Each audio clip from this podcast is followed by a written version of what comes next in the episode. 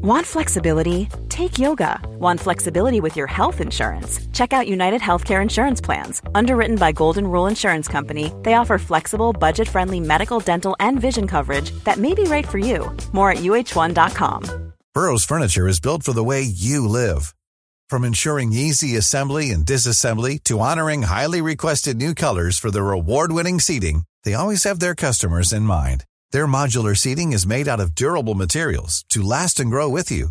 And with Burrow, you always get fast, free shipping. Get up to 60% off during Burrow's Memorial Day sale at burrow.com slash ACAST. That's burrow.com slash ACAST. burrow.com slash ACAST. Millions of people have lost weight with personalized plans from Noom. Like Evan, who can't stand salads and still lost 50 pounds. Salads, generally, for most people, are the easy button, right? For me, that wasn't an option. I never really was a salad guy. That's just not who I am. But Noom worked for me. Get your personalized plan today at Noom.com. Real Noom user compensated to provide their story. In four weeks, the typical Noom user can expect to lose one to two pounds per week. Individual results may vary. You are listening to Missed Apex Podcast. We live F1.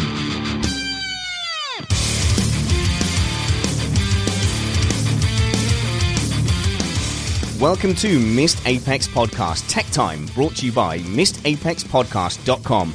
We live F1 and SomersF1.co.uk, the technical side of Formula One. Today's episode is called How Did That Happen? I'm your host, Spanners Ready, and I'm joined by Matt Two Rumpets. How's it going, Matthew? Ah, it's going pretty well. How about yourself, Mister Spanners? Well, I will. I will confess that I am feeling a little squiffy as I spent the afternoon in the pub with friends and family. But since this is a tech time show, I knew the ship was in safe hands. Ah, I see. So we've we've been having a few at the local pub then. I'm not going to get into numbers or details. All I'm going to say is that I'm glad you're in charge. You're starting to sound like our dear leader over here. And we are getting the same kind of approval rating. Matt, I'm saddened to say that we received our first iTunes one star review. Oh no, did it mention me? No, it didn't. Do you know what? All the good ones did mention you. So I'll start off by saying that across the US and UK iTunes, we've received many, many people are saying this is a good podcast. No, uh, we, we've received loads of great feedback on iTunes, something like 30 reviews. And in the UK sports store, we're actually just off the first page. So I think uh, if we get a little bit more of a push and people could spare the time to write us an iTunes review, I think we'll be on the front page of iTunes and the sports section. But we did have a one star review by Dave Eva Blank. Unless you want to hear fawning all over Hamilton, there are many better options for your F1 podcast needs. I would recommend Formula1blog.com. Ouch. Ouch indeed. Although I have to wonder did he actually or she listen to any of our actual podcasts? Because although we certainly have people who favor Hamilton, we have a fair number who absolutely do not. I was going to say I tend to get a fair amount of abuse for my uh, for my ham fossy fanboy lunaticness. Yes, you do, and usually with good reason. But you know, but uh, everybody's got a favorite driver. I don't know. It sounds like to me a jealous competitor, if you ask. But look, outweighed by uh, by the many great reviews. So once again, thank you very much for that. For those of you just finding us, we are an independent F1 podcast hosted by MissedApexPodcast.com. We aim to bring you your race review before your Monday morning commute. We might be wrong, but we're first. This show is safe for work. We're keeping it clean here, so you can play this with kids in the background or in the car and at work. Matt, we have a great lineup tonight. Absolutely. I'm very excited to have indeed the tech man from Birmingham, Mr. Matthew Somerfield himself. Hey, look, look, some people say that there are no interesting people from Birmingham ever. And I agree. I'd like to echo that. But maybe he's not the tech analyst you want, but he is the tech analyst you need. How's it going, Somers? It's really good. Um, how you guys? And uh, joining us, we've got some backup from your side of the pond as well, Matt. From, I forget where, Canada perhaps. Uh, Vortex Mortia, how's it going, Ken? Going well, thank you. How are you folks? It's nice to see you without your your signature spectacles, Ken. You seem like a much more Yeah. attractive prospect. Are are you out there? Because I cannot see a thing. I'm uh, I'm gonna quit while I'm ahead, Matt. I'm gonna hand it over to you and say the big dirty news this week is tech. Big dirty news.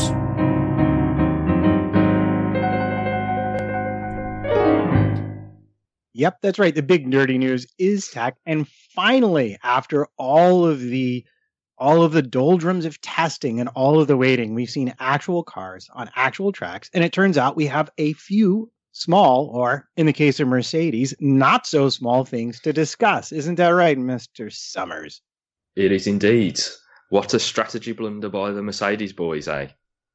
Indeed. Although, after reviewing the evidence, I- I'm going to have to go back and issue a little apologetic. I had been wholeheartedly in the how could they possibly have done that camp.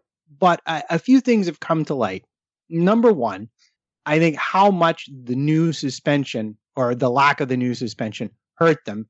Number two, I suspect they had about zero actual tire data on the ultra softs. And number three, and most importantly, I think we all missed that because Mercedes uh, I mean, you can talk about Red Bull, but I think it's possible Mercedes has the best PR department on the planet. And I know that Bradley Lord won an award for that last season because we completely missed it when we were discussing why they did what they did. I think they were really in the dark and were just making the best guess they could. Now, what did you have to say about that? Yeah, I kind of agree with you there, Matt. The clarification over the suspensions, which obviously has favoured Ferrari, has hindered uh, the two teams that have perhaps got the most advanced uh, suspension, which would be Mercedes and Red Bull. And obviously, there's there's two issues there. Um, there's data, which they have plenty of that from not only the preseason test, but we also have to remember that those guys also supplied the mule cars to Pirelli. So if they're working from that data set to understand how these tyres operate and have a bit of an advantage over the rest of the field. That's going to obviously have an impact on where they stand if that suspension is suddenly taken away from them. It moves the data points around. Yeah, and and rather a lot. And and this was also something that I thought was interesting. And now it's going to be very important here because what I'm about to say can easily be adopted by the tinfoil hat brigade. But prior to the testing for this year's change in tires, Pirelli's data or their biggest chunk of data came from that uh, rather dubiously legal test they had done with Mercedes. That was the only running with a current car that they had done. Is that more or less right? Yeah, I mean, th- th- this is the problem, isn't it? And this is the reason why Pirelli have asked for, for much more testing to, to happen in season so that they, they can develop their tyres. The problem always is is getting the right data to be able to build the right set of tyres. Um, uh, obviously, when we had Bridgestone and Michelin in, in the, what people sometimes refer to as the heyday of Formula One, cars were just tramping around the world and also back on the test tracks back by their factory. So there was much more data to be gained in that era. And, and now Pirelli are really sort of struggling against that problem. Yeah, they are. And I think what it led to in the Mercedes era was basically tires that worked really well for Mercedes as much by happenstance as by design, although they were the only ones to go testing for Pirelli, uh, despite the threat of FIA sanction. And now Pirelli has data from all three big teams Red Bull, uh, Ferrari, and indeed Mercedes. But Red Bull and Mercedes data from that test is kind of useless to them because their suspension has changed significantly enough that they can't really trust what they're seeing. And if, if as I remember from the race, they were asking Lewis to give them lots of calls about how the tires were doing. That's how nervous they were, and that's how anxious they were. And I think that impacted their thinking as they came up to to their early pit stop. Yeah, Ken.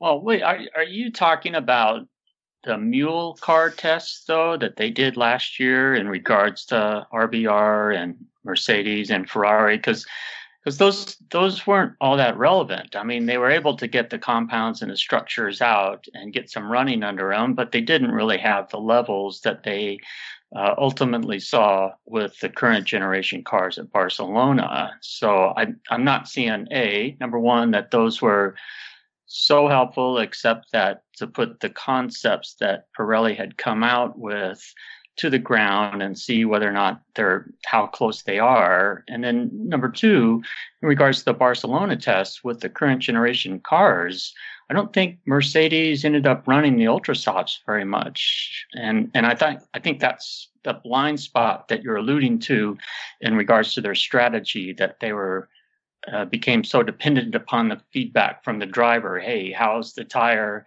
And and everybody was very much seat of the pants compared to what we've seen in the past in prior race strategies.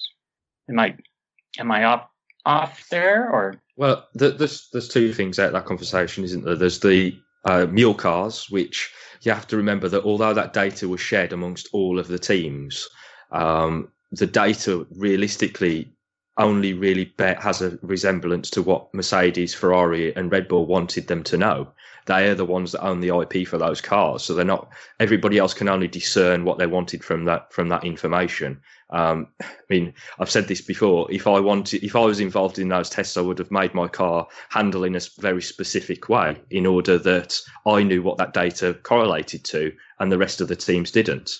Um, they were there was some FIA um, technical directives along with that. I do have copies of those technical directives that were run with the uh, mule cars. So obviously the, they couldn't just do everything that they wanted, um, but there was some slack in there for them to to make some alterations so that only they could glean what they wanted from the information.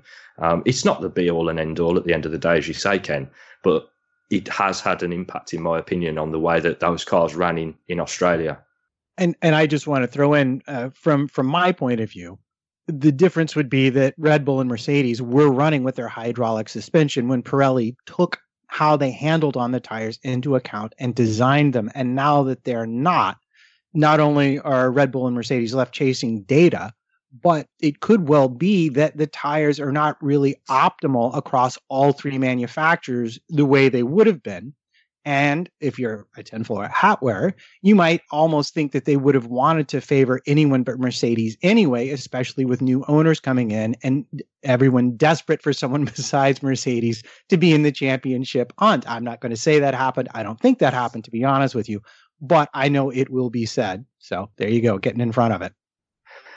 Yeah, we'll get the tinfoil hat out again like we did at Christmas. it's delightful, wasn't it?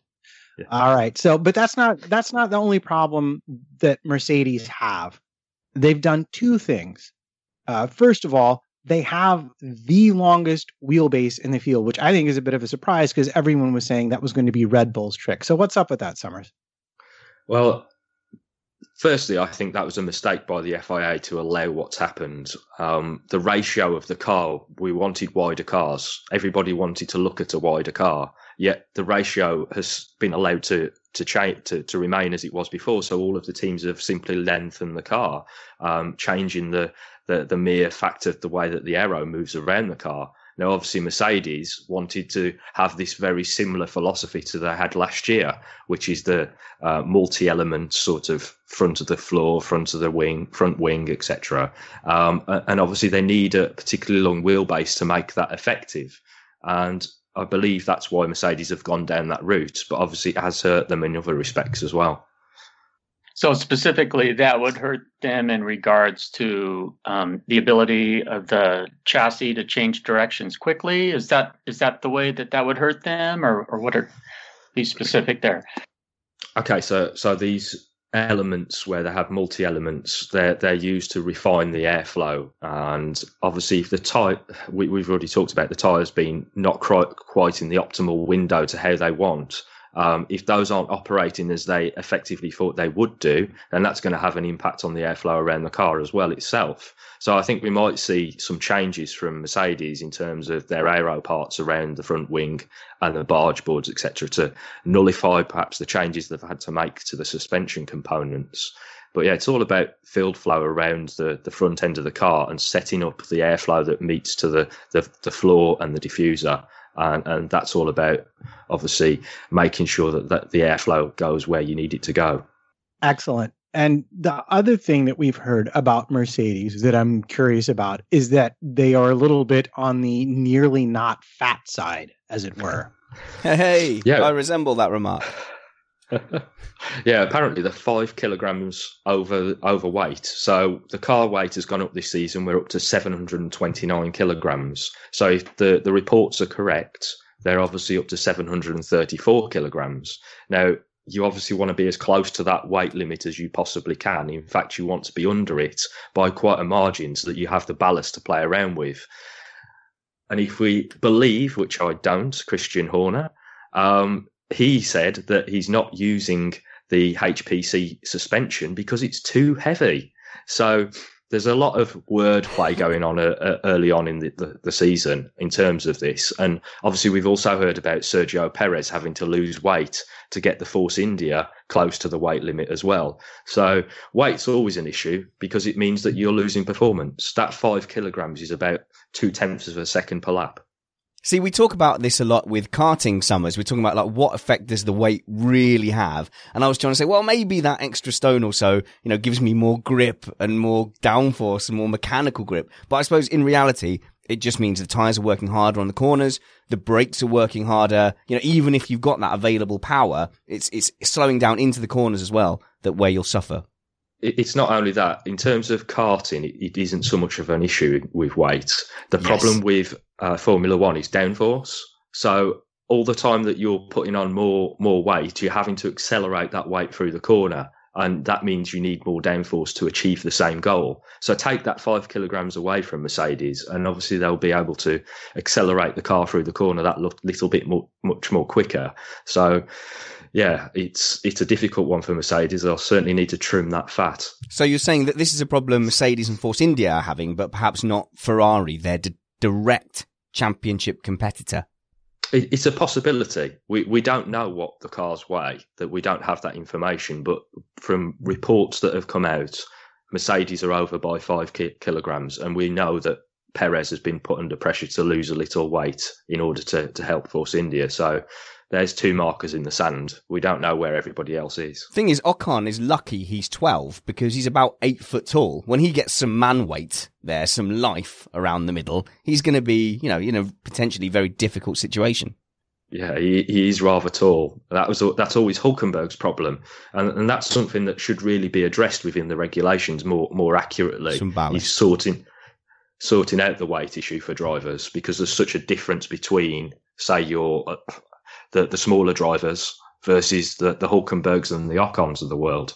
Yeah, that would be that would be almost a smart and forward-looking thing for them to do to equalize the pilot's weight as part of the overall weight that the car was allowed to have. I don't know.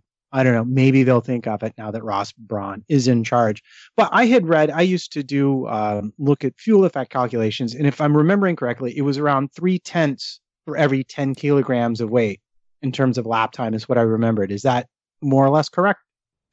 I think it depends on the era of the car that we're looking at, to be honest, because you have to remember how much more weight we've got on this car anyway. So the figures are going to differentiate. The figures that you you're talking about when we were doing um, fuel saving, the cars weighed a lot less in the first place, so that the diff, there'll be a delta between the, those times. So yeah, and, and Matt, that's a that's a great question, and I'm gonna um, I'm going to waffle on that as well because I, I don't know off the top of my head. But what I, I, I do know is that that is going to be circuit dependent.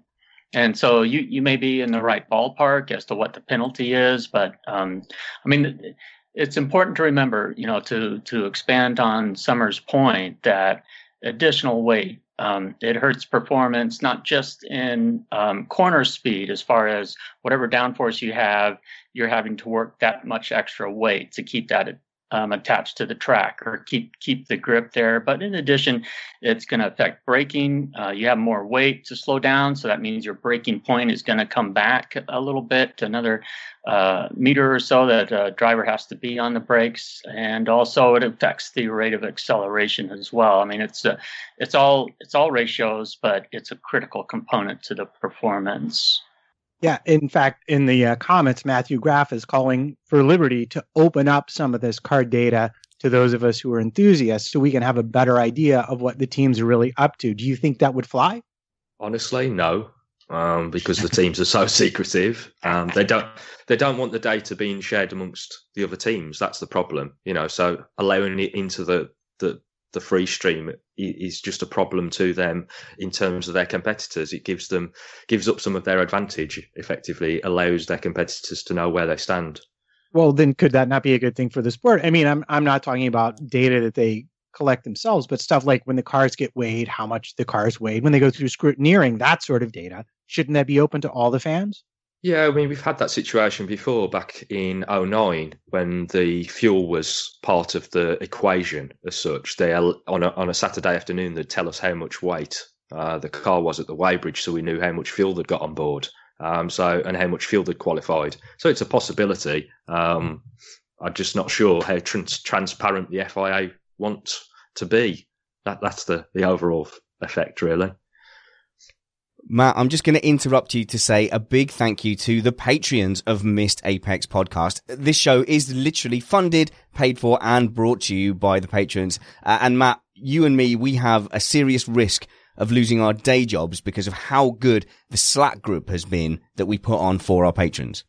It's really tragically good. Uh, I'll I'll stop and have a look, and there'll be 300 comments in there on fascinating discussions, not just Formula One, but all all all aspects of life get covered in the Slack group. Yeah, and in an amusing and and helpful way. Yeah, there's lots of different threads in there. So imagine it like uh, a place where seven or eight different WhatsApp groups and streams that you can choose to be a part of or not are in. And it's been a fantastic time. So all our patrons that support us at patreon.com um, it's not forward slash missed apex. Oh no, I think it's forward slash map. But anyway, uh, go on patreon.com and search Missed Apex podcast. Uh, everyone who supports us on there is in that Slack group. And I just want to say a great thanks to you guys and a great thanks to the guys who join the chat room regularly now, Matt, because we regularly have uh, like 30 odd people live chatting in our YouTube stream. Yes, and they they offer a lot to the show, and they offer a lot to each other. There's a fascinating discussions that go on within just the chat. So please stop by and check it out. Excellent. I'll uh, I'll leave you to keep talking about technology. Indeed. So uh, unless anyone else has anything uh, specific to Mercedes, now might be a good time to go on to talk about the biggest catastrophe of the race that wasn't named Marcus Ericsson, and that would be Roman Romain Grosjean's utter disaster when his car gave up the ghost. Yeah, which was so painful to see because he'd made such good progress during qualifying and, and was making headway in the race as well. And it was actually a water leak that, that caused the, the problem. Um, and, and obviously something that can't kind of, um, you, there's nobody to blame for, I suppose. It's one of those technicalities that can just appear out of nowhere. Um, it, it's not like, uh, you can blame Renault for argument's sake, or Ferrari or Mercedes. It's it's something that's that's been brought on by um, just a failure. Yeah, uh, but to me, the the interesting thing is number one, the performance differential between him and Magnussen was was pretty epic. It was one of the two biggest performance differentials we saw. But also, they've got the Ferrari engine, and it, it is looking to be like a really proper competitor to the Mercedes engine, especially with the uh, change in the aero regulations. Yeah, and I think it's partly because Ferrari have followed the path that Mercedes have set. Obviously, they haven't gone completely down the same pathway in terms of the split turbo, but they have followed in terms of um, turbulent jet ignition. They're working with Mahle in terms of the way that their combustion um, and everything else works around the internal combustion engine.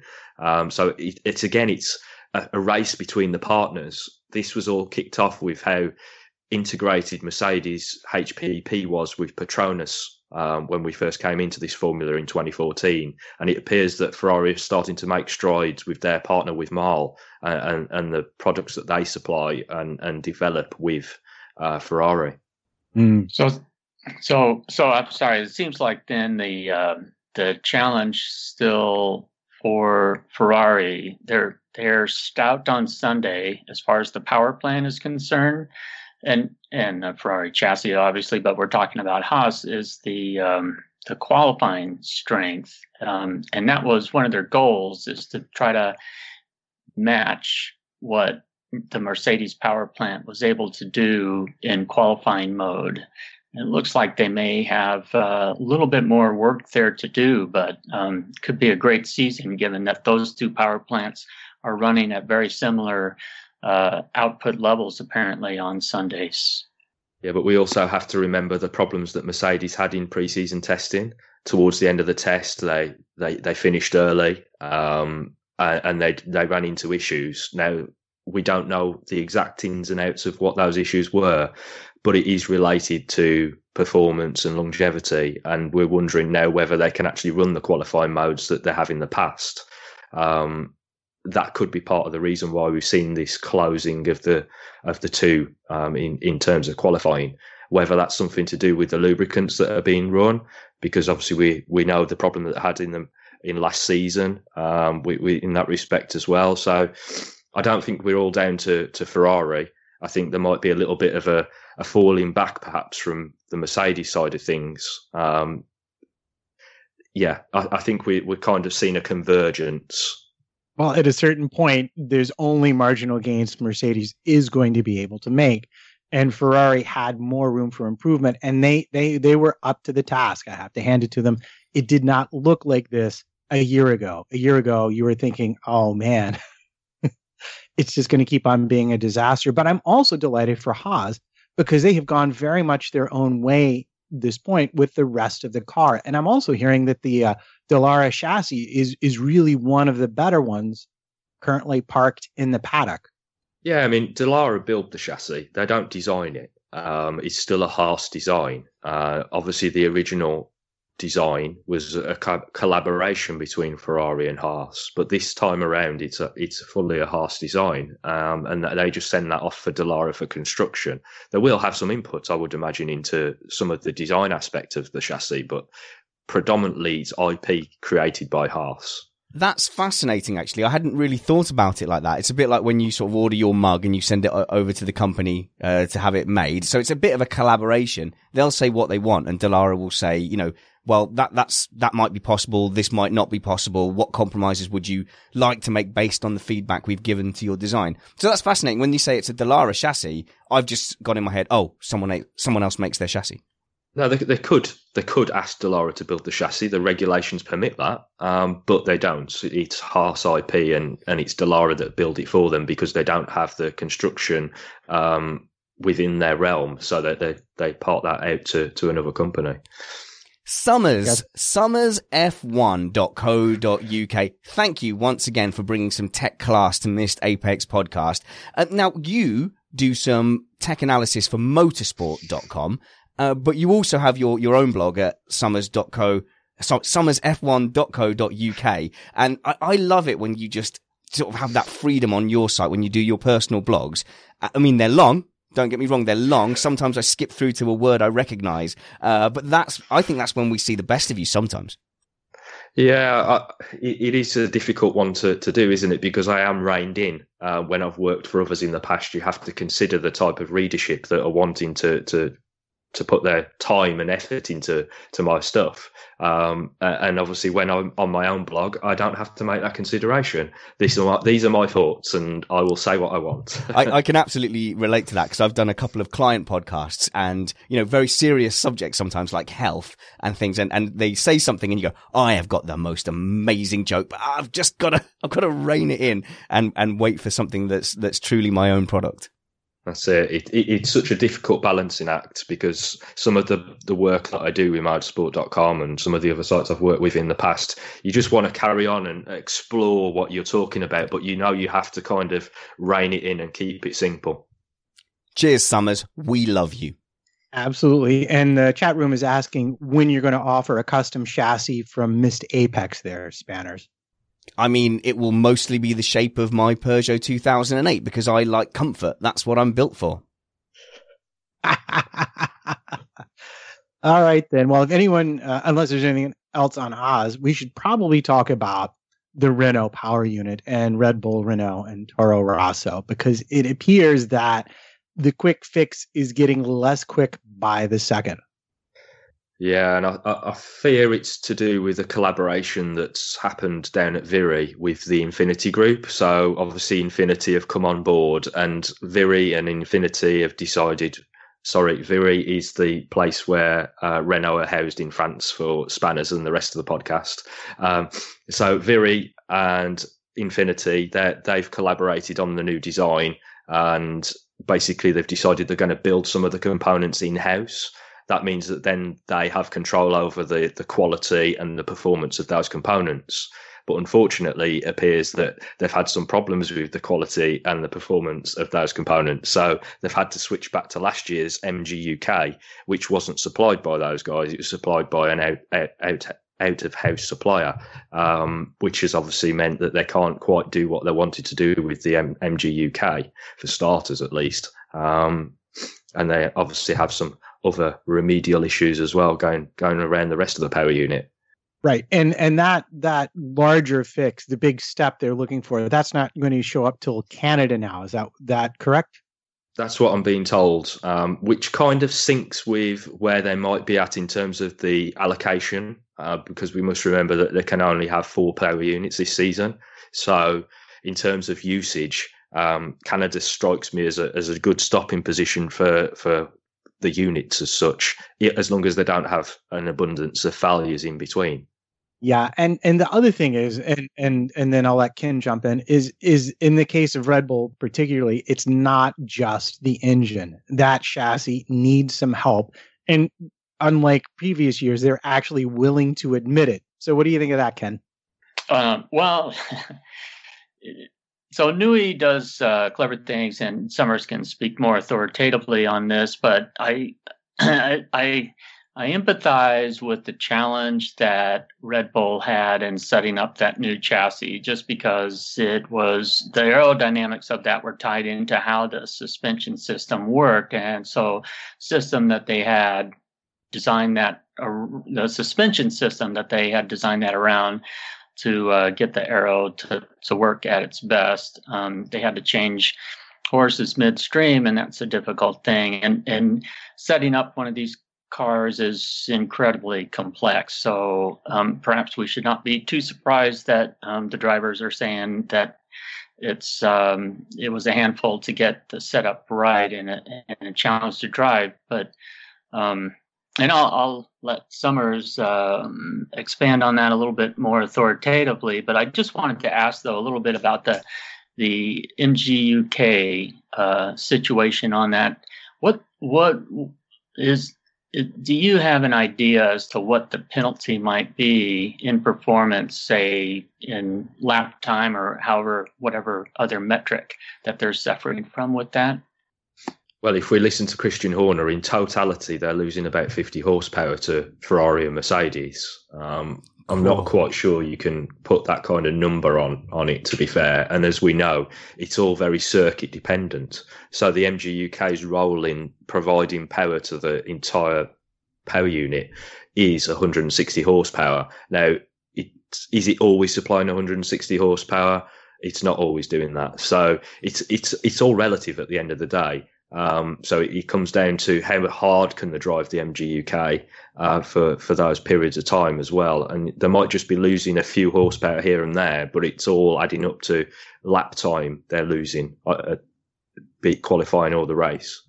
Hey, Somers, slight tangent from the chat room. James Funnel, who I know for a fact should be studying for a maths exam, young sir, says, I think that Newey gets too much praise. He is one person as part of a massive team. So with that 50 horsepower or whatever deficit, people are always talking about, well, they've got the aero to make up for it in the corners. But you know, the, the, the, the Lord of Whispers that's been whispering in my little ear, and your sources are probably better than mine, say that this is really the least involved Adrian Newey has been in an aero, uh, development plan out of, you know, out of the whole time in Red Bull.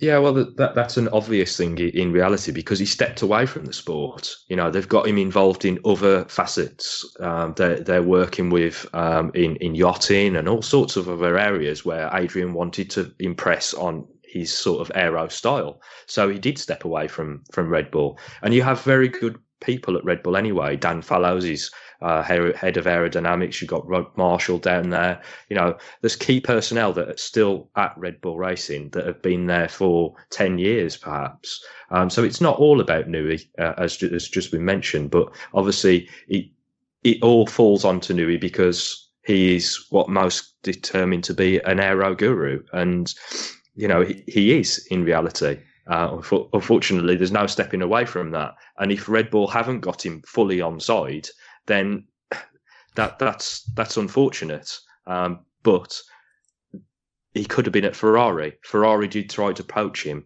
and that's why they allowed him to step away from from Red Bull and, and work on other projects as well.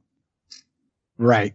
So we have a quick question from the chat room about Mercedes Benz, and I know that Ferrari requested two things from the FIA. One was suspension, the other one was the oil.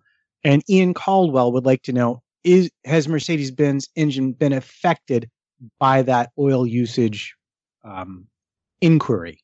Well, Mercedes are saying no. They're not being affected by it, and it was all just a ploy from Red Bull to to arrange something that was never going to happen.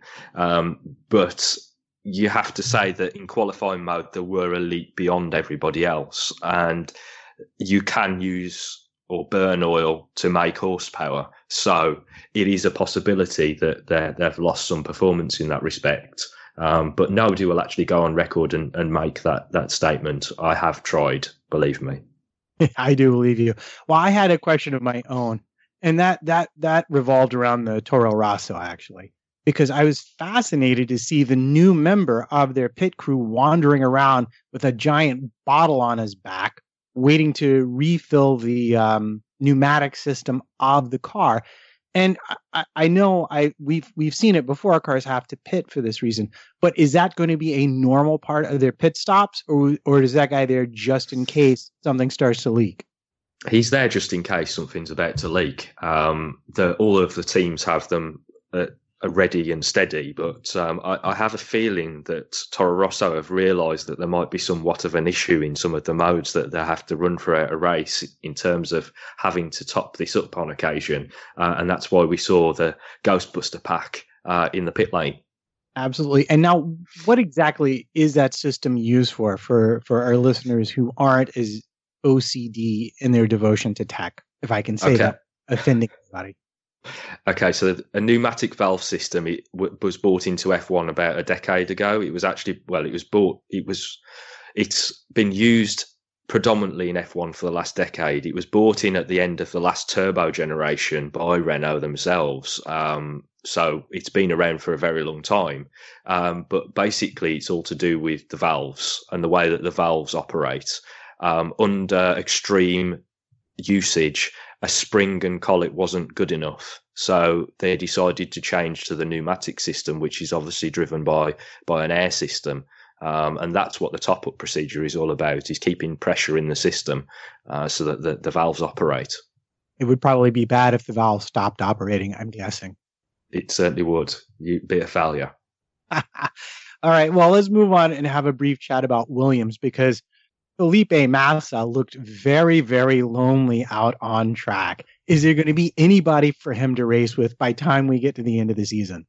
Yeah, I think so. I, I, I th- kind of think that Williams uh, might be a step ahead of some of the opposition at the moment. But in terms of development, I, I certainly see Force India coming back onto the back of the Williams, um, especially as we've seen they tend to come with a weaker car at the start of the season. And focus a lot of development at stages. So Barcelona will see quite a big update from Force India rather than this sort of race by race uh, upgrade packages that we see from the big teams like your Force, uh, your Ferraris, Mercedes, and Red Bulls, who who really have the the budget to be able to put that development in each Grand Prix. And at the same time, we've seen them change their color. And I believe we've just about seen the last of Vijay Mallya. So, what does this portend for Force India? Because as I look back, what I see is sometimes they would show up with a strong car at the beginning and try and make it last a whole season. Then they would start with that car, and then halfway through the next season, they would show up with a big update. It seems like they're sort of playing uh, a longer than yearly development cycle to take advantage of when prize money and so forth gets handed to them so they can stay on top of their suppliers. I think the biggest change for Force India of late, um, well, it's actually two years ago now, but that's how time flies in Formula One, was the switch to their away from their own wind tunnel to the wind tunnel in Cologne um, of Toyotas. And that's had a massive impact on the way in which Force India are able to operate because a lot of their staff have had to move out to the, the Cologne tunnel to be able to work on the on on the aero updates.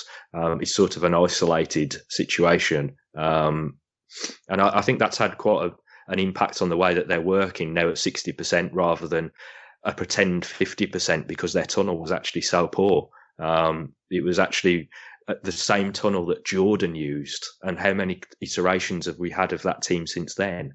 Um, so, yeah, I think from a from that perspective, it's a case of just Force India making leaps towards the other teams um, in, in, terms of development. Banners. Yo, are you covering Honda a bit later, Matt? Uh, I have number five, Honda Shake and Bake. So yes, we will be talking about Honda. Oh, that's okay. Late. Yeah, it's just the chat room are asking. And if you want to join the people in the chat room, why not find my channel on YouTube by searching for Spanners Ready? If you can't find it there, go to missedapexpodcast.com forward slash live stream. And the link is there. Come join in the fun. Also, while you're at it, why not find us on other places in social media? Join the Facebook group by searching Missed Apex Podcast on Facebook and find us on Twitter by following me at Spanners Ready. I'm the best one. Follow me, everyone. Look at me. Or Missed Apex F1 and Matt PT 55. Indeed. Now, I'm also going to kind of answer my own question about Williams by pointing out that Grosjean got axed out of the race, and he was he would have been Massa's closest competitor un, until that happened. So, if Haas can stay on top of development, they may also be in there with Force India making those spots a little more interesting to watch. But of course, everybody really wants to know what's the story with Honda. So, what is the story with Honda? Their upshift sounded like someone dropped a bag of screws into a vacuum cleaner. So, this Mother's Day, celebrate the extraordinary women in your life with a heartfelt gift from Blue Nile. Whether it's for your mom, a mother figure, or yourself as a mom, find that perfect piece to express your love and appreciation. Explore Blue Nile's exquisite pearls and mesmerizing gemstones that she's sure to love. Enjoy fast shipping options like guaranteed free shipping and returns. Make this Mother's Day unforgettable with a piece from Blue Nile. Right now, get up to 50% off at BlueNile.com. That's BlueNile.com. Mom deserves the best, and there's no better place to shop for Mother's Day than Whole Foods Market. They're your destination for unbeatable savings, from premium gifts to show-stopping flowers and irresistible desserts. Start by saving 33% with Prime on all body care and candles. Then get a 15-stem bunch of tulips for just $9.99 each with Prime. Round out Mom's menu with festive rosé, irresistible berry chantilly cake, and more special treats. Come celebrate Mother's Day at Whole Foods Market. Quality sleep is essential. That's why the Sleep Number Smart Bed is designed for your ever evolving sleep needs. Need a bed that's firmer or softer on either side? Helps you sleep at a comfortable temperature? Sleep Number Smart Beds let you individualize your comfort so you sleep better together. JD Power ranks Sleep Number number 1 in customer satisfaction with mattresses purchased in-store. And now save 40% on the Sleep Number limited edition Smart Bed for a limited time. For JD Power 2023 award information, visit jdpower.com/awards. Only at Sleep Number stores or sleepnumber.com. So what's going on there?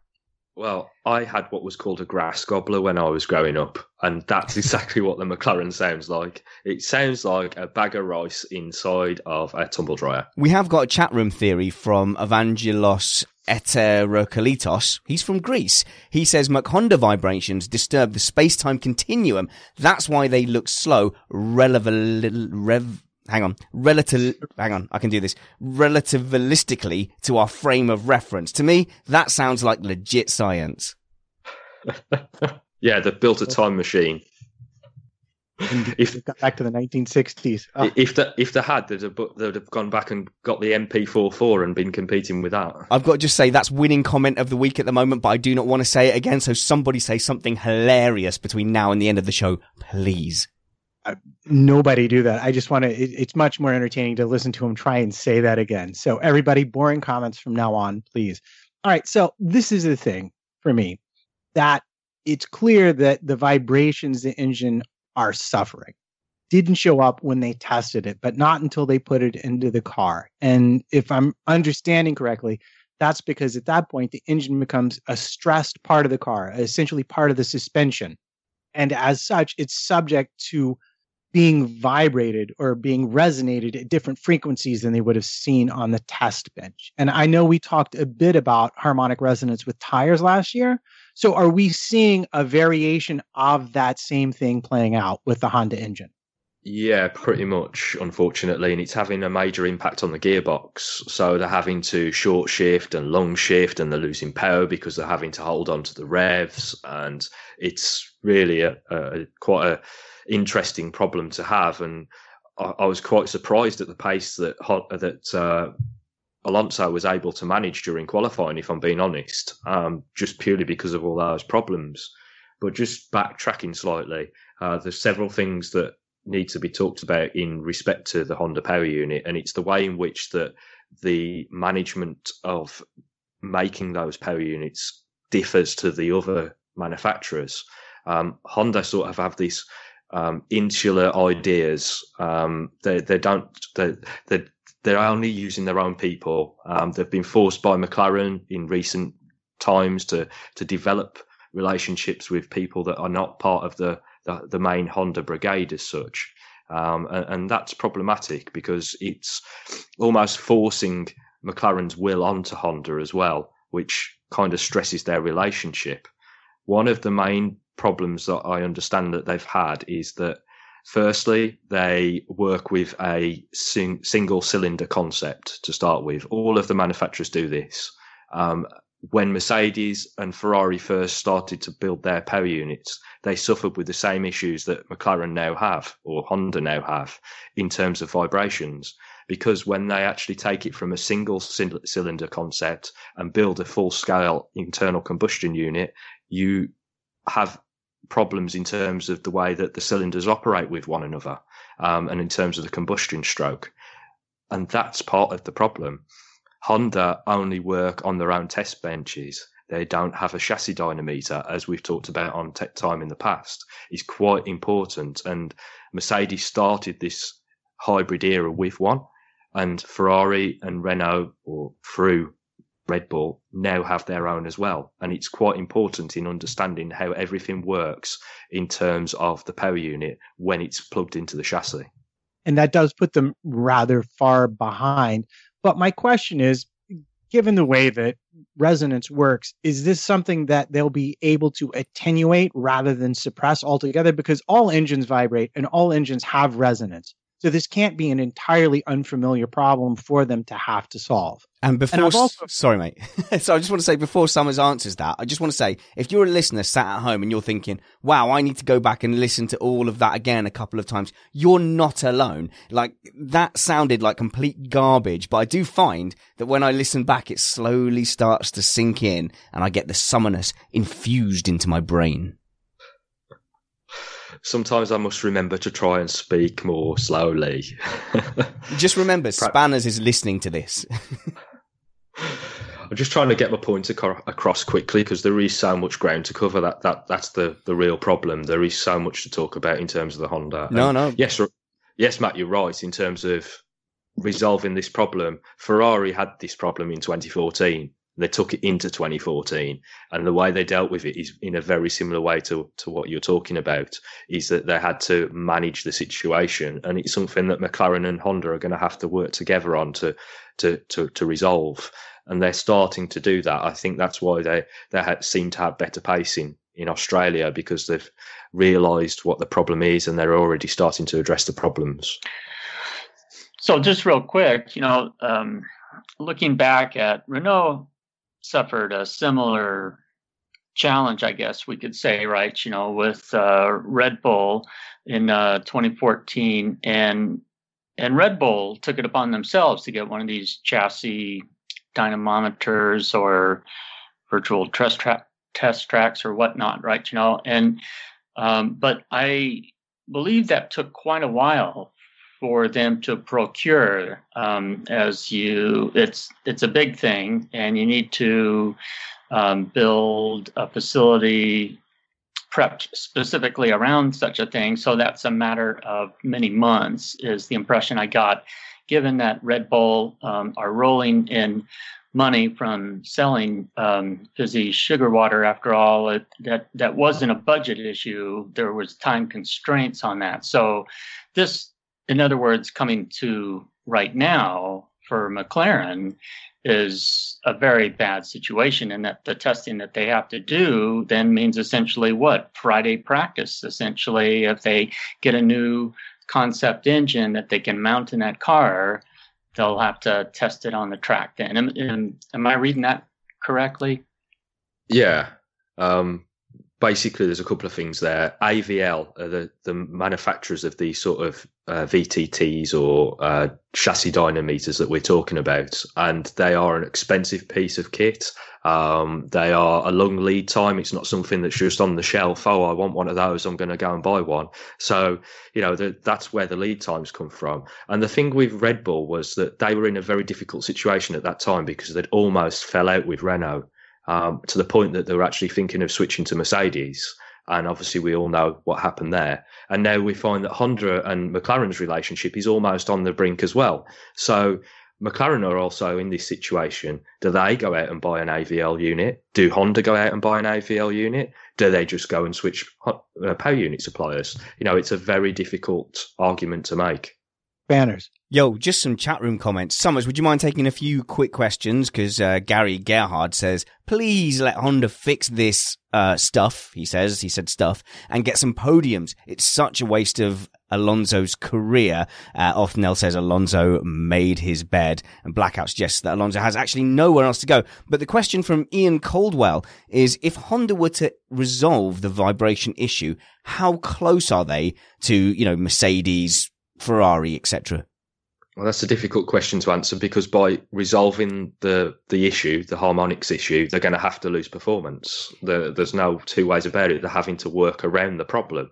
If let's just imagine that the the problem didn't exist, then I think they would be relatively close and somewhere around the sort of Renault power. Yeah, well, this is it. I mean, you're aware that there's been a guy on Reddit who's claiming to be a Honda engineer, and he's saying, "Oh yes, uh, we've seen, I've seen the bench testing, and the performance of the Honda engine is amazing. If only we could just fix this reliability." And and this is what you know, he might, you know, apparently he's speaking in a second language, but as an engineer myself and someone who works in development on complex electronic systems, I do get the suspicion that he's not either not communicating well or he's not talking like an engineer because reliability has to be part of the design process. Without reliability, you actually don't have performance. So it seems a bit ridiculous for someone to claim, no, no, we've got this great performance. We've just got to make it survive contact with reality. Well, I'm sorry, but when you do make it survive contact with, with, with reality, you don't know what you're going to have to change. And the things you change may fundamentally affect the performance you thought you had. Basically, your performance was a red herring. Yeah, exactly. Exactly. That's a big assumption, though. I mean, you, you raise a great point. And, you know, speaking of somebody who works with engineers as an engineer in an engineering company, I, I appreciate what you're saying, but you're presuming that the fix means that they're going to suffer in performance. And, and that's a likelihood, but that's an unknown too, as well. So, um, it's, it's hard to say which way that goes, but that's, that's a good idea for all McLaren Honda fans to keep in mind that they may suffer.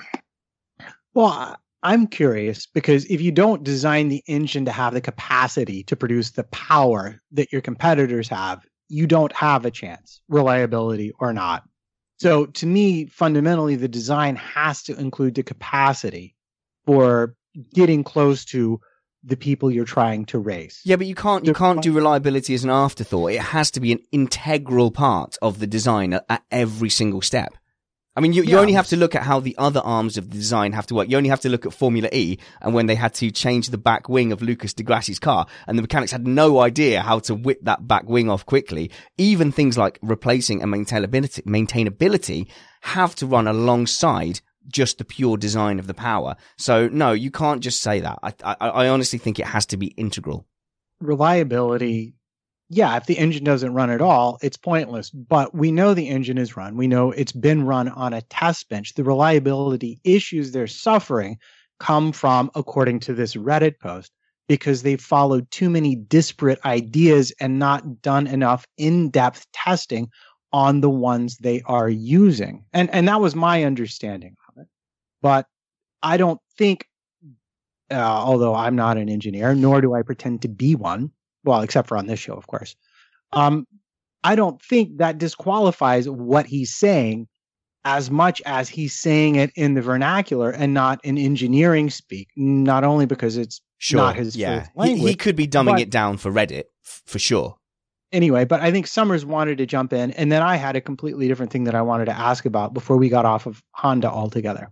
Um, well, yeah, I just wanted to say that basically um, you have to consider reliability. It, it is a major factor in terms of the usability of the, the power units over over the season. So now we're down to four power units. Next year we're down to three power units. It's going to be a major consideration, and I understand where you're coming from, Matt. You do need to be able to push beyond the limits of somebody that's already the, at the top, but at least get somewhere near them uh, with with the power. You know that that's that's the problem. Uh, it, it, it's a very fine line to tread, unfortunately, and Honda seem to always go for the most aggressive solution. You know, the reason they're in the trouble they're in now is because they went with the most aggressive version to beat Mercedes in the first place. Oh, let's try and put a turbo right between the V, not pancake at either end. And from an engineering perspective and being able to get the power from the turbo, it was never on. It was never going to work. But they felt that, that that was the way to go. They had to find something that could beat Mercedes straight away. Yeah, I guess uh, the point I was making is they could have designed a reliable engine that put out 450 brake horsepower and they would have been nowhere. They had to at least design something that would put them in the ballpark, even at the potential cost of reliability. I, you know, as my wife is fond of saying, good, fast, cheap, pick two. Fast was on the thing. And then for them, it was either power or reliability. And is power, fast, reliability, pick two they went with power and fast reliability was you know because that's that's real world you have to prioritize things well Yeah, I and I, I just want to I, I just want to agree with you real quick there, and I, I don't think it's safe to assume that um, based upon the the the little post that is probably from an engineer at Honda R and D that they didn't um, take into account reliability. I, I think, as you say, Matt, they're um, they were pushed into a high creative mode, and the most important thing was the um, well, ultimately, it's all about lap time, and that they had to, to make the power figures, and and it is a, a more of a horsepower formula currently. So they they went full creativity to to reach that, and and I'm it. We got to remember that these are essentially prototype cars, and there are the stipulations that the motors, you know, you're limited to four per season, and so the reliability factors are in there for a very specific reason. Because if they, if you were limited to four per weekend, the cost would be astronomical, right? You know, so that was part of the the reason for that to keep costs under control. And so, from a design engineering point, it it makes the motor heavier. You have to design for for all those things, but at the same time, rapid prototyping, the super creative, like you say, Matt, that that is the way they had to go. banners Yeah, just before you uh, move on to Ferrari, Ross Brawn, etc., and wrap the show up, I would like, if you don't mind, to teach people how to call in to Missed Apex podcast. Well, they've got to turn the phone on.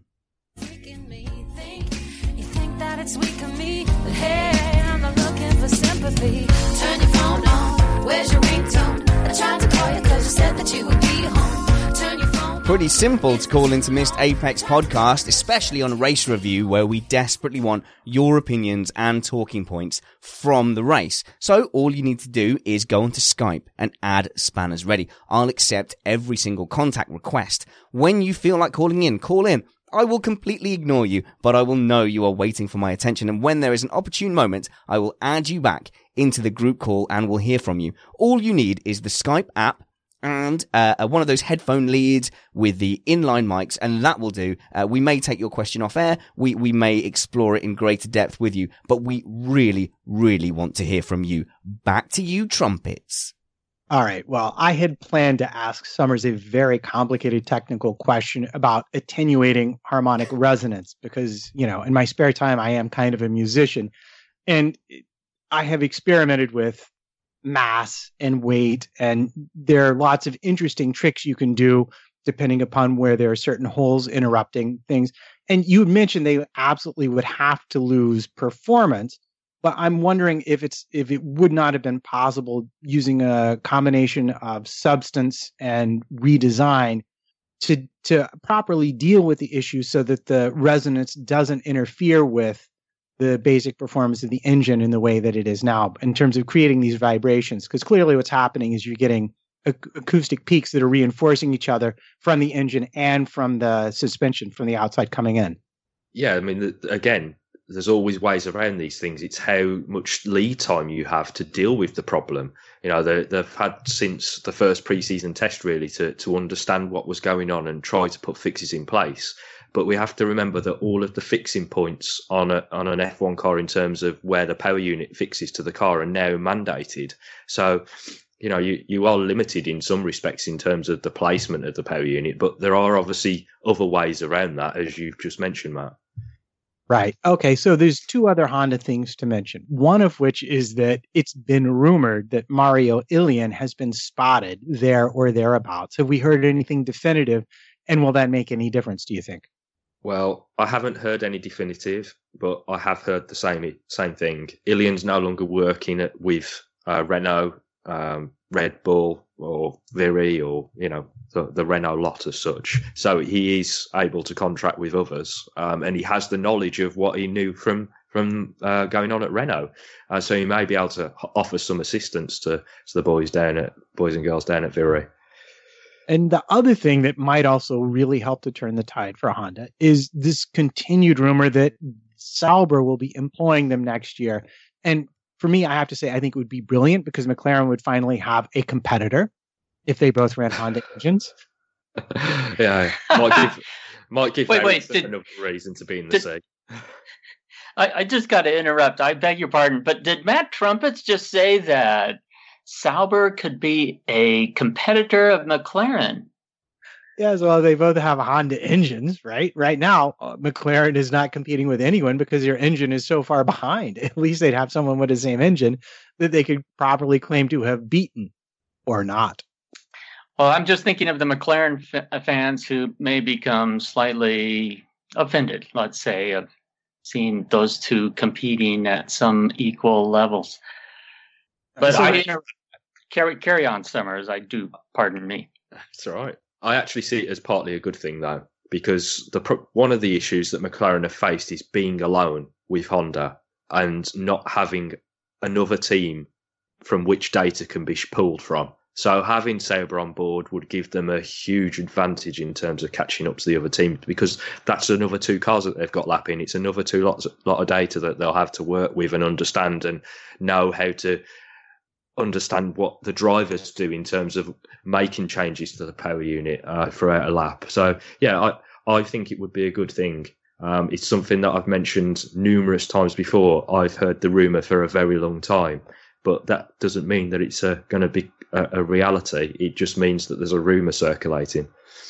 Right. So, and quick note going back to the prior question, uh, Matt and Somers, is that um, what you had spoken about as far as uh, Mario uh, Illien, um, I think uh, you may have said something slightly different, but uh, the advantage of Mario being contracted by McLaren um, to help manage that relationship with their engine supplier Honda is that he'd be able to help the the boys and girls at um, Honda's R and D facility in um, Sakura or wherever that is in Japan, as well as um, I think concurrently he speaks um, engine speak, so to speak, uh, better than most, and so he would be able to communicate to McLaren as well as to where um, how that relationship can be bettered as well. And you had, and I just mentioned that only because you had mentioned uh, Viry uh, Chatillon or whatever that uh, other facility is uh, at our friends. Pardon the interruption. Go ahead, uh, Matt. No, I, I think that kind of wraps up our current knowledge of Honda and McLaren. Uh, but speaking of rumors, I was going to say, is the big rumor now is that Giovinazzi might actually be driving for Sauber again. Have we had any update on Wehrlein and his health? I've not heard anything about Wehrlein. Um, I think it's been taken on a case by case and race by race situation. You know, I think he'll go to, to the next race, and if he's not fit, he will declare himself as such.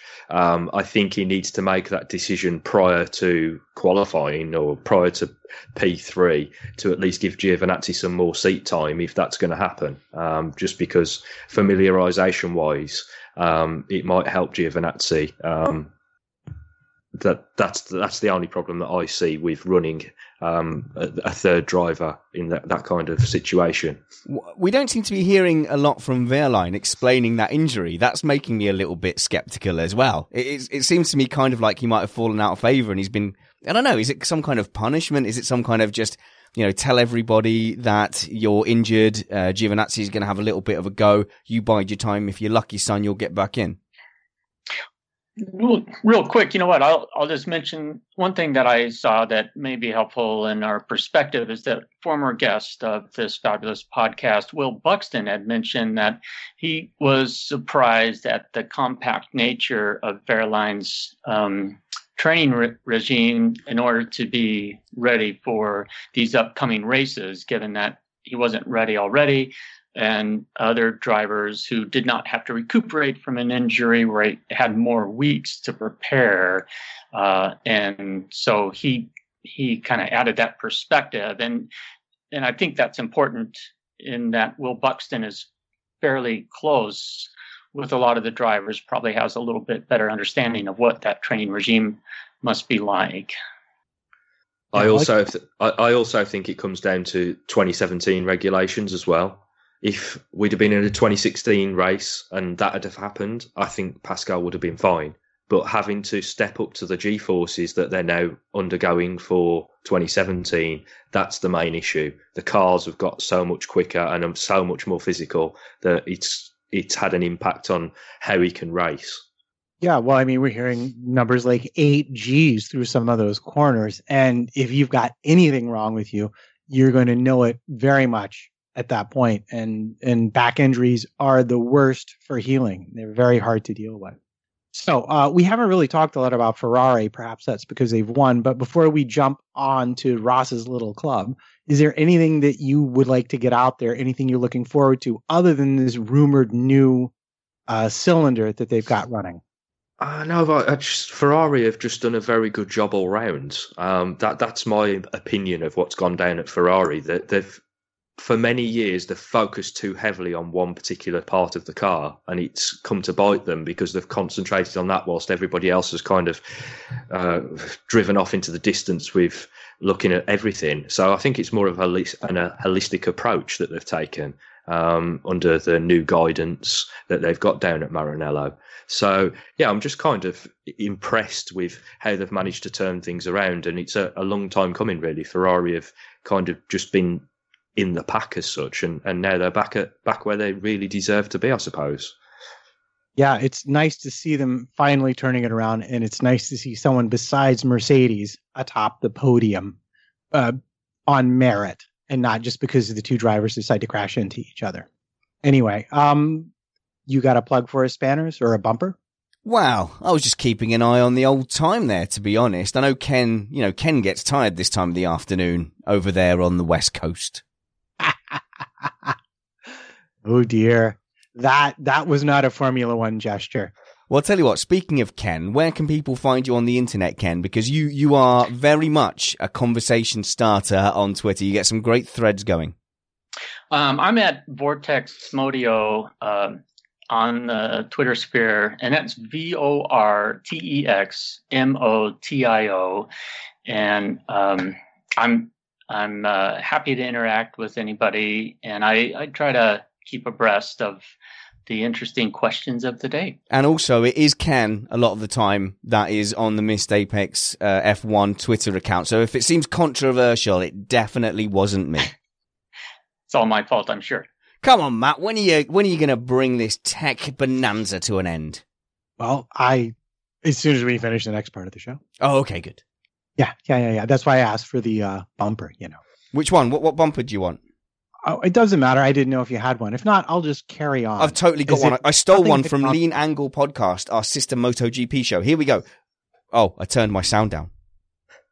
That's the best bumper I've ever heard. Try again, try again, try again. That's how the young motorbike people do it. Oh, oh, oh, oh, oh. Go. Okay. I'm not sure where to go after that. But the other big news is, of course, that we're now officially hearing that Ross Brawn is putting together a group to prepare for the 2020 regulations. And I will just let our listeners know that it's possible the three of us had a minor and not at all lengthy chat about what might make the sport work better. And as much time as Spanners will give us, we are now going to jump into that. And now, first and foremost, and possibly one of the only things that we can see some changes happening in before the new regulations is going to be is going to do with overtaking. And we've heard the turbulent air, which had been around a second and a second and a half in 2016. Most drivers are reporting two or two and a half seconds. They're running into turbulent air. But is there anything they can do about it under these regulations?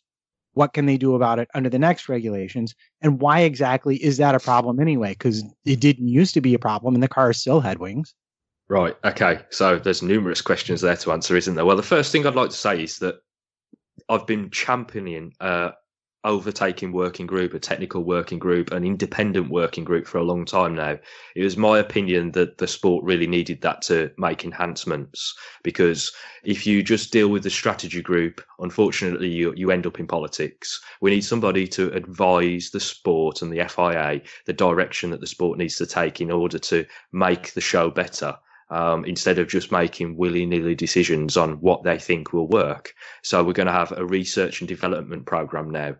Uh, the last time that happened was on the lead up to 2009, but the, the, there was only half a million put into it. You know, those, that kind of number is just not significant enough to make an impact on understanding the, the true nature of what goes on with these machines and understanding how each of them interact with one another, because that's essentially why we have these problems because it's all down to the wake basically that's been generated by by the lead car.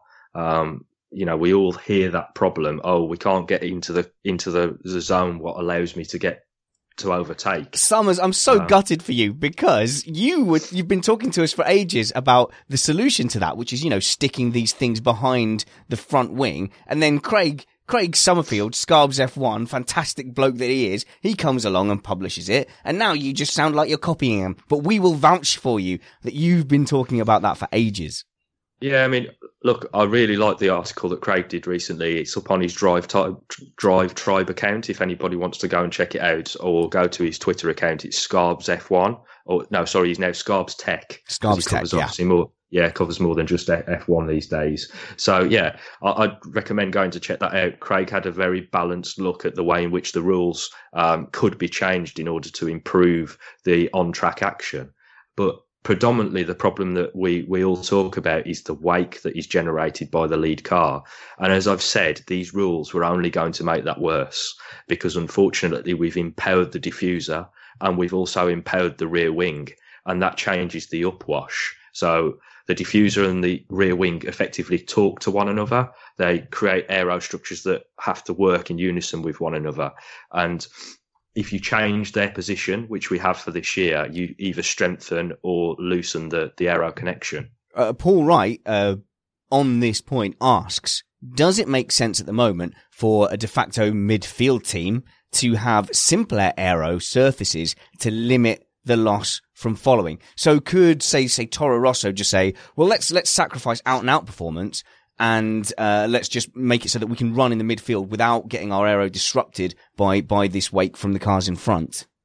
No, because downforce is king at the end of the day, and the reason that they will always try to pile on downforce because you win by being on the in the corners and putting that power down in the corners. Uh, the VMAX is very similar to all to all of the cars.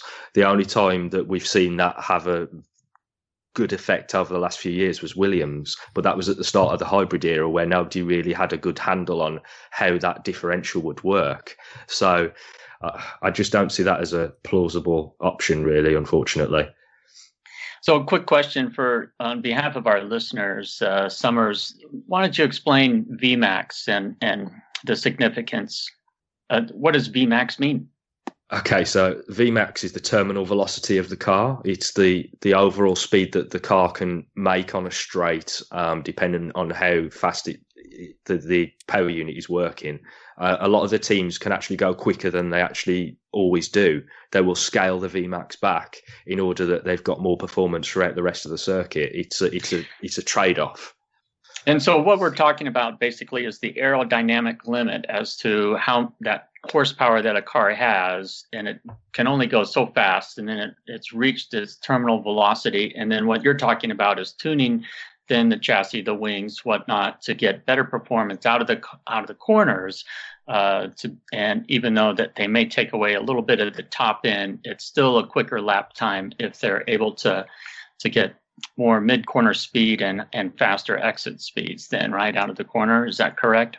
That, that's exactly it. Yeah, you, you're always going to gain more if you can corner quicker. And and that we saw last year because the cars that were winning regularly, the Mercedes, were rarely the fastest in a straight line or the fastest through the speed traps. So it, it's obvious that the that it's worth the loss in straight line speed to be quicker through the corners, and that's simply down to the math because you're going slower in the corners than you are in the straight line. So percentage wise, every increase is a bigger percentage increase. So therefore, you gain more lap time. That's but, quite correct. Oh my god! Wait, so wait, then wait. you got that on tape, right, Spanners? it said I was correct. I will I will treasure that for all time. I tell you what, I wish I wish we could get on tape the chat room comments, which is saying they play Somers Bingo, and they're saying just Y two fifty to go, uh, and they're also That's suggesting Hannah's also suggesting they might make a missed Apex race review bingo at some point. Hey, for the Somers one, you need to include, oh no, it's all about the aero. Thanks, Spanners. You're when, when have we heard uh, Somers say to Spanners, that's absolutely correct? I'm really not remembering that candidly, but. Do you know what, Ken? If you can't up. say anything candidly nice, don't say anything at all. Didn't your mother never tell you that? Yeah, pardon, pardon me for being candid, Spanners. I apologize. Candidly, uh, but Somers, I just kind of wanted to follow up on on in, in Matt on, on that general concept, though. Looking at 2020, and that um, I, I think really the significant metric that I would hope that Brawn and his team would be looking at in regards to the regulations for 2020 is um, the the distance behind a lead car that another car can follow through a turn. Uh, and right now, I mean, we had that feedback after Barcelona testing and Albert Park that it's now at two to two and a half seconds, and it had been at at a second to a second and a half. And we had DRS because it was a second to a second and a half in the turns. So I don't know the answer to this question, but I would think then the question is, well, what, where is it that that metric needs to be? Does it need to be a half second, whatever, three quarters of a second, or a quarter second behind another car? Because at the end of the day, you don't want to have something like what um, NASCAR had, or the um, I think Indy cars, where you have lead changes, cars changing position multiple times per lap, say like on the super speedways. I know the Indy cars used to do this because the the um, uh, um, drag cutting through the the drag was uh, so um, significant that any car that followed another would instantly whip past it. Uh, and so at the end of the day, you don't want easy passes, but you want what the drivers want and the fans want, which is to be able to to race close together and and be able to fight hard to, to get that pass. Well, I think there's several things going on there. A lot of the talk that we always get when we talk about changing the way in which downforce is created um, to allow for overtaking is everybody talks about ground effect. That is the silver bullet. We must move to ground effect. This is the thing that's going to make it work better. And I do have a bit of an issue with that because let's look at IndyCar and what they did in 2015, was it, when they moved to allow the Chevy and the Honda um, aero packages. Now, that was the DW12 that had, for years, allowed the cars to race, race close together. And it's a ground effect car. It's not a full ground effect car, but it has it is predominantly using ground effects to create downforce. Now, as soon as Honda and Chevy were allowed to make more aggressive downforce packages, they loaded the upper surface of the car. And that uh, then changed the way in which the racing happened. It made the cars much draggier. It made them much more susceptible to the wake. Um, and it was much more, there was much more turbulence and it made it difficult for cars to pass. Now, if we say in Formula One, where we want to move towards ground effects, well, we're just going to have the same problem that they had in IndyCar because you have all these upper surfaces that are still then allowed to be changed and modified. And that's where we have a problem in Formula One. It's the turbulence that's created by the cars. And we have to find a way to stop that problem. Yes, banners. Well, I was just saying, unfortunately, we're out of time, and I think we're going to have to draw today's fascinating Tech Time episode to an end. Although, I have good news on that front, Matt. Not only are you very close to being able to produce wafflecasts, we have also brought up to speed young Chris Stevens, Rainbow Sparkles, to produce fully, and he is ready as a stand-in producer as well. So, if you're game lads, I'm happy to put on, you know, midweek waffle casts with uh, no restrictions, no time limits. Just crack on, talk to your heart's content. Okay. Does that mean we have to stop talking now? Unfortunately, it does because it's a school night tomorrow, as Sandra does point out in the chat room. So, Matt, what are you hawking on the internet these days? Well, as always, I am hawking my wife's books, Amanda Weaver. A Weaver writes on the Twitters and buy them for your significant other so that they may entertain themselves while you watch the race. And while we're at it, Chris Stevens has been doing a fantastic job on Lean Angle podcast. Uh, and although we are an independent podcast, we have got a lot of association and friendship and warm fuzzy feelings to Downforce Radio, the nation's motorsport station. In fact, you can find this podcast on their feed. Some of the other podcasts that we've contributed as a little stable towards Downforce Radio are Lean Angle podcast with Chris Stevens and Ryan Ferret Ferris, uh, covering witchcraft of motorcycles. Also, E Radio Show will be covering the very, very tense and dramatic Mexican E Prix that happened on Saturday. We're going to be recording that tomorrow night. So make sure you find E Radio Show in the week. I'll also be on there. I have some savage words for Channel 5 and, uh, and some support for Lucas di Grassi. Absolutely epic uh, tactics by Abt Schaeffler Racing Team. I think that's how you pronounce it. Uh, also, we have a comment of the week. Comment of the week. Now, Matt, I desperately wanted to give it to James Funnel because flattery will give you, uh, will get you everywhere. Spanners, have you ever been a radio DJ? You seem to have the perfect host voice. I'm available for offers. Come give me a ring. But in, in fact, Matt, I think we do have to give it to the, uh, to the, the, the, the one that I may struggle to say.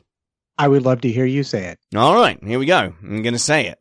Evangelios et ekarikalikos. Muck Honda vibrations disturb the space-time con- con- I didn't even fail at the bit I was gonna fail. Muck Honda vibrations disturb the space-time. yeah, I should definitely be on radio.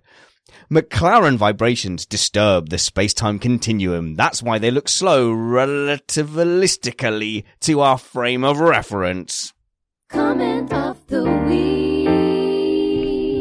Nailed it. Absolutely nailed it. So join us next week when we will be reviewing the Grand Prix from China. Until next time, remember that wounds heal, chicks dig scars, and glory lasts forever. This was Missed Apex Tech Time.